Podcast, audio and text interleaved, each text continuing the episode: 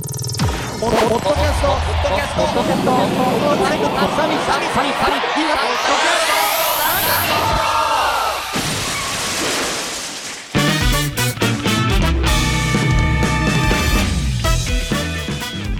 この番組は明日のポッドキャストの明るい未来を会議し夢の実現に向けて語り合うなんちゃない番組です、えーまあ、今回は、えーゲストということで、えー書店ボーイ東海つながるチャンネルの書店ボーイがホストとなりましてゲストのですねあのー足木弘隆さんをお迎えして、はい、このポッドキャストサミットをですね、えーやっていきたいと思いますじゃあまあまあ足木さんとはい、まあ、僕はいろいろあのやらせてもらっててでもともとポッドキャストっていうとこはい、はいろ。も含めて、まあ、東海座含めポッドキャストの「鋼のトマト」っていうところも含めてあの知ってもらってたと思うんですけど、はい、まあ、ポッドキャストってそのまあ今ニュアンスとして楽しいとかなんか興味あるとかどういう印象を持ってますかえっと、 ポッドキャストっていう、まあ、だから音声メディアですよね。はいはいはい。音声メディアっていう考えでいくと、はい。別に車を移動しながらだと、はい。あの、YouTube とかでうも、んうんうんニュース番組だったら別に映像なしで、音を聞きながら、はい。音声だけ聞いてるし、うんうんうんうんそういう意味合いでは別に、あの、ポッドキャストがどうこうっていうよりかは、純粋にもう今、普通に生活の中うでん浸透しているうんうん媒体だし、配信、配信の方法も手軽だうしん。、はい。聞く側も楽だし、うんっていうニュアンスで、特段なんか、すごいポッドキャストっていうよりかは、はい。まあ、純粋に、もう、当たり前のようになってるイメージ。ああ、そでの、すねポッドキャストがですね。そうそうそう。ああ。で、どうですかその、興味として、その、まあ、一応、ハガトマとか、東海つながるチャンネルっていうのは、あのー興味持って見てくれてると思うんですけど、今って他の番組で聞いてたりするのって、最近は、あれですけど、結構、ポッドキャスト自体が、はい。多分15年か20年ぐらい前から、うん、うん、うん、うん。アップルのアプリで、もともと iTunes の中でポッドキャスト機能ってあって、そうですね。うんで。その中でそのなんかに、えっ、と、ニュース番組とか、うん海外のなんか、音楽ばっか配信してるポッドキャストの番組もあったし、はい、はい、はい。そういうのは聞いてましたよ。で、今はでうんうもんあんまり、それこそ、身近でポッドキャストを配信している人のやつを聞いてるっていうだけで、ああ。新規のものはあんまり今聞いてない。ああ、そういうことですね。まあ、じゃあまあ僕らはね、一応、ポッドキャストサミットっていうことなんで、ちょっと深掘りしますけど、じゃあ、新規のものを聞いてないっていう理由もあるわけじゃないですか。はいはいはいじ。ゃあ、そこ、まあ、いろいろまあ、コンテンツは出てると思うんですけど、まあ、その新規のものが聞くっていう理由にならないっていうところはどういう、まあなんか、感覚があるのかなっていうのがあるんですけど。えっと、 多分これって、既存のテレビ番組にも同じこと言えるかなと思うんではすいけど、はいはい。例えば1時間のポッドキャストがあって、うん。うん話題が多分、まあ、10個だったら10個ぐらいあったりとかうんうん。するわけじゃないですか。はい。だけど今の、いろんなまあ YouTube とかの動画メディアとか、はい。まあ Twitter で配信されてるニュースとか何でもそうですけど、はいはい全部ぶつ切りなんですよ。ああ、なるほど。うんだから欲しい情報を話しているところに届きにくいのが多分ポッドキャストの欠点かなと思ってて、うんうんうん。ああ、うんなるほど、なるほど。だから逆に言うと、ポッドキャストの中でもはい。 1コーナーだけをはい。配信し続けてる方がうんうんうん。個人的にはやりやすいかな。そうですうね。んだから、僕らがやってる千式足式の何のこれ式なんていうのは、そう、バラバラですよね。ですね、うん一応街づくりのコーナーとか、えー、キャリアのお話のコーナーとか、YouTube に関しては結構ぶつ切りで出してますもんね。まあ、じゃあそれの方が結構ヒット、あの、見、見たい人にヒットするんじゃないかっていうのがあるっていうことですね。あとはその、そこまで長い、長い時間、はい。聞く聞いていられるほど多分時間がないのかなと。ああ、まあまあ今、うんめっちゃ忙しいですからね。ね、まあね、限らずですけど、特にうんうん。車で移動でも電車で移動でも、はい。その、ずっと聞き続けれるかって言ったら、まあどうなのかなってちょっと思って、うーん1個の番組が30分ぐらいあると、はい。他の番組がやっぱ多分、通勤過程でやっぱ聞けなくなったりとかするんで、うーん。そうなるとなんか、まあ、仮に東海つながるチャンネルの、はいはいはいまあなんかまなんかの番組で、1コーナーだけはい。をもうバラバラにしちゃって、うん、うん、それをジャンルとして見て、うん。うん、うん。その他のチャンネルの、まあ同じ、まあ政治系の話が好きな人は政治系ばっか、うん。小出しに聞いておけ。ば、通勤中に3本、4本聞けるっていう。そうですうね。ん1本30分ってデメリットは、はい。多分暇な人とかは多分成立するけど、はい、はい、はい、はい、はい、はい。なんかいろいろ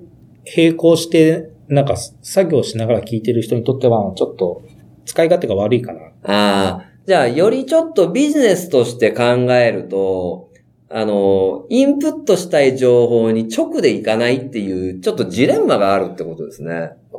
だし、聞かないとわかんないですよね。そう、確かうに。ん。あのー確かに、ポッドキャストの検索って、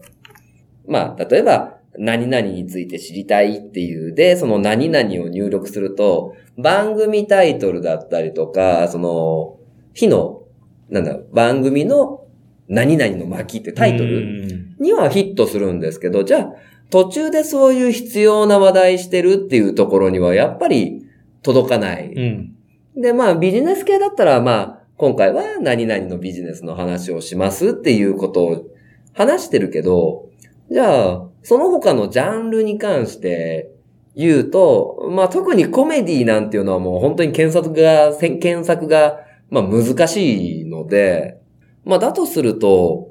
まあ領域的には、ポッドキャストがビジネスっていうところだと、まずせい、ま、まだ成立しやすいのかなっていう感じではあるってことですかね。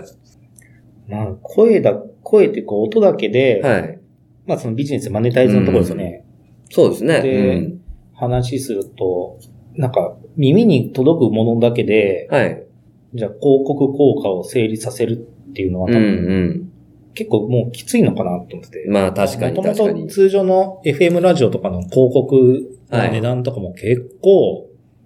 安い。そうですね。で、安いってことは多分効果がないから安いんだよね。うん、まあ確かに。まあまあ、その、ラジオ局でも、まあ当然民放の大きいところは十何万とか、うん。 15秒のスポット CM で十何万とかしますけど、あのーまあまあ、規模がそんなに大きくない、あのー番組とかだとワンコーナーでいくらみたいな感じに、まあなったりするんで、そういう意味では、やっぱり、より広く、うん。あのー聞いてもらうっていうものもいるし、なんだろうな、質の担保っていうのが結構難しいなっていううんところはありますよね。今、まあ、特に映像で見慣れてると、その、まあ、別になんかその物語を語ってる系の人とかだったらはい、全然いいと思うんですけど、うんうんうん。ちょっとなんか、なんか、何かの商品を説明とか、うんうん。その飲食で、その、と、なんて言うんだろう、食レポはいはいはいはいはい。あれやっぱ、声だけだと多分もう、今はもう無理だろうな、うーん。と思うんで、SNS とか YouTube でも、全部映像、動画付きで流れてきてるから、うんうん。それに対する情報量がやっぱ少なすぎて、はい。まあ、広告とかビジネスにするには相当、あの、ジャンルが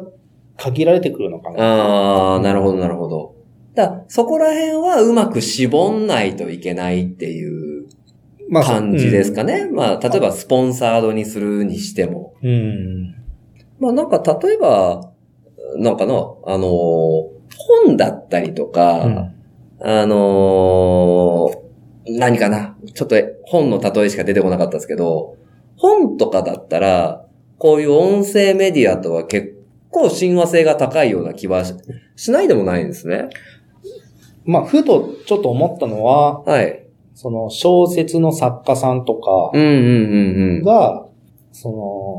の、なんかディアゴスティーニじゃないけど、はいはいはいはい。 100、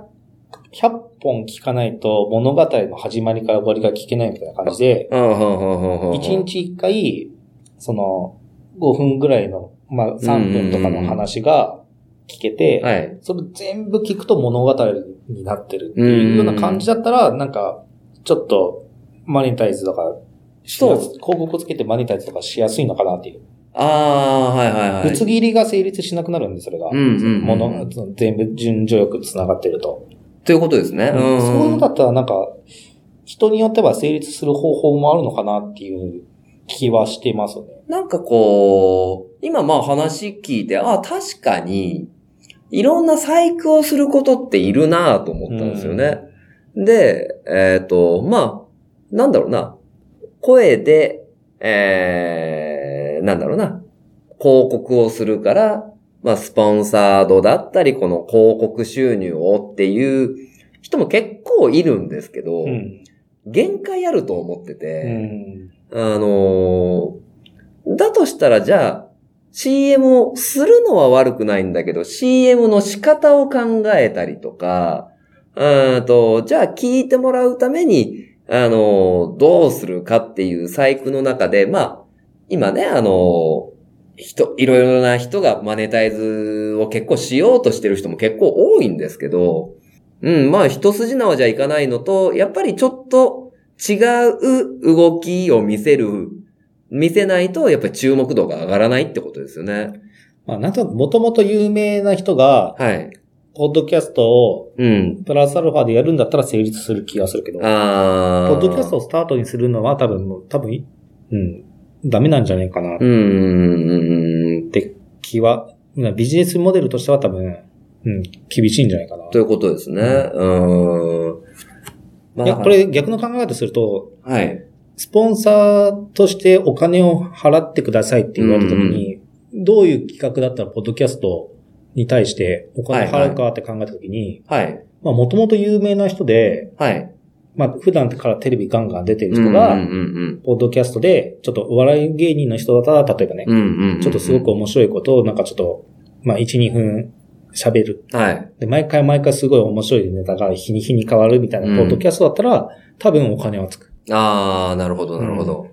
だからそれはあくまでベース、ベースでビジネスが成立している人はい、が、はい。やるからこそっていう感じ。うーん。まあ、基本的には、まあ、なんだろうな、僕的にはもう、ポッドキャストで、楽しみたい人がいっぱいいてもいいと思うんですよね。あそういう娯楽っていう意味合いでは全然いいと思うけど、マネタイズの話になるとまたちょっと別か。そうですね。まあ、これをえーやってるから、収益化したいみたいな人は、まあ、結構相当いろいろ考えないと、ん。あの、収益できる、あの、モデルになる可能性が結構厳しいんじゃないかってことですよね。まあ確かにそうっすよね。うん。まあまあ、多分、あの、答えはここでは出ないとは思うんですけど、まあ、一応イルミネーションデザイナーということで、あの、いろいろ出てみて、で、いろいろ自分で細工もしてみて、ポッドキャストに思った感想っていうのはそういう部分があるっていうことですね。うん。うん、まあちょっとね、いろいろ。別には悪い、悪いとは思ってなくて、はいはいはい。ただそういう一本に絞ることはどうかっていうだけ。うん。だからひと、その、僕らにしてみたら実際にイベントで出てる活動もしてたり、で、まあ、つつなちゃんうんうんうでんうん動画配信したり、でも他にもやっぱいろんなことを動こうとしてる。そそうですね。のパッケージの中の一つがポッドキャストだったら、うんそれは全然成立すると思う。そうですね。まあ、当然まあ僕もその頭でやってるんで、あのーまあ、じゃあ東海座活動をポッドキャストだけでやりましょうっていう、まあことは言えないんですけど、絶対的に、なんだろうな、東海座とか、あのーまあ書店ボーイだったりとか、そういう人間を見て調べてもらった時に進化、あの、深く見れるものだと思うんですね。だから、一応、今だとそういう感じかなと、えー認識はしてるんですけどね。まあ、ただこれが、もし、ポッドキャストっていうものの見方だったり、使ってる人のパイが変わったら、またちょっと世界的には変わってくるっていう、まあ、ことっすようん。うね。ん。まあ、ちょっとなんかいろいろね、そういうところで、まあ、やっていきたいなと、 サミットを。 なるほどね思ってるので、まあ今回ね、あの、アシキさんに出てもらって、あの、話してもらいたかったのは、やっぱり、ポッドキャストメインでない、あの、人っていうのがどういう目線で、あのー見てるのかっていうところが、一応、この中でお伝えするっていうのも逆説的に、あの、ありなのかなと思いましたので、今回ね。はい。あの、 参考になるかどうかね。まあまあ、う逆に、なんだろうな、これを見てみて、どう聞いてみてどう思うかっていう部分の方が強いのかなと、うん。まあ、思ったりするので、まあちょっといろいろ、あの、考えていけたらなと思います。はい。はい。じゃあ、えー、ということで、そろそろ会議終了の時間 です。今回は、あの、足木ひろたかさんゲスト出演ありがとうございましありがたとうご。ざいました。ははい。では、東海つながるチャンネルの書店ボーイがお送りしましたサミットでした。ありがとうございました。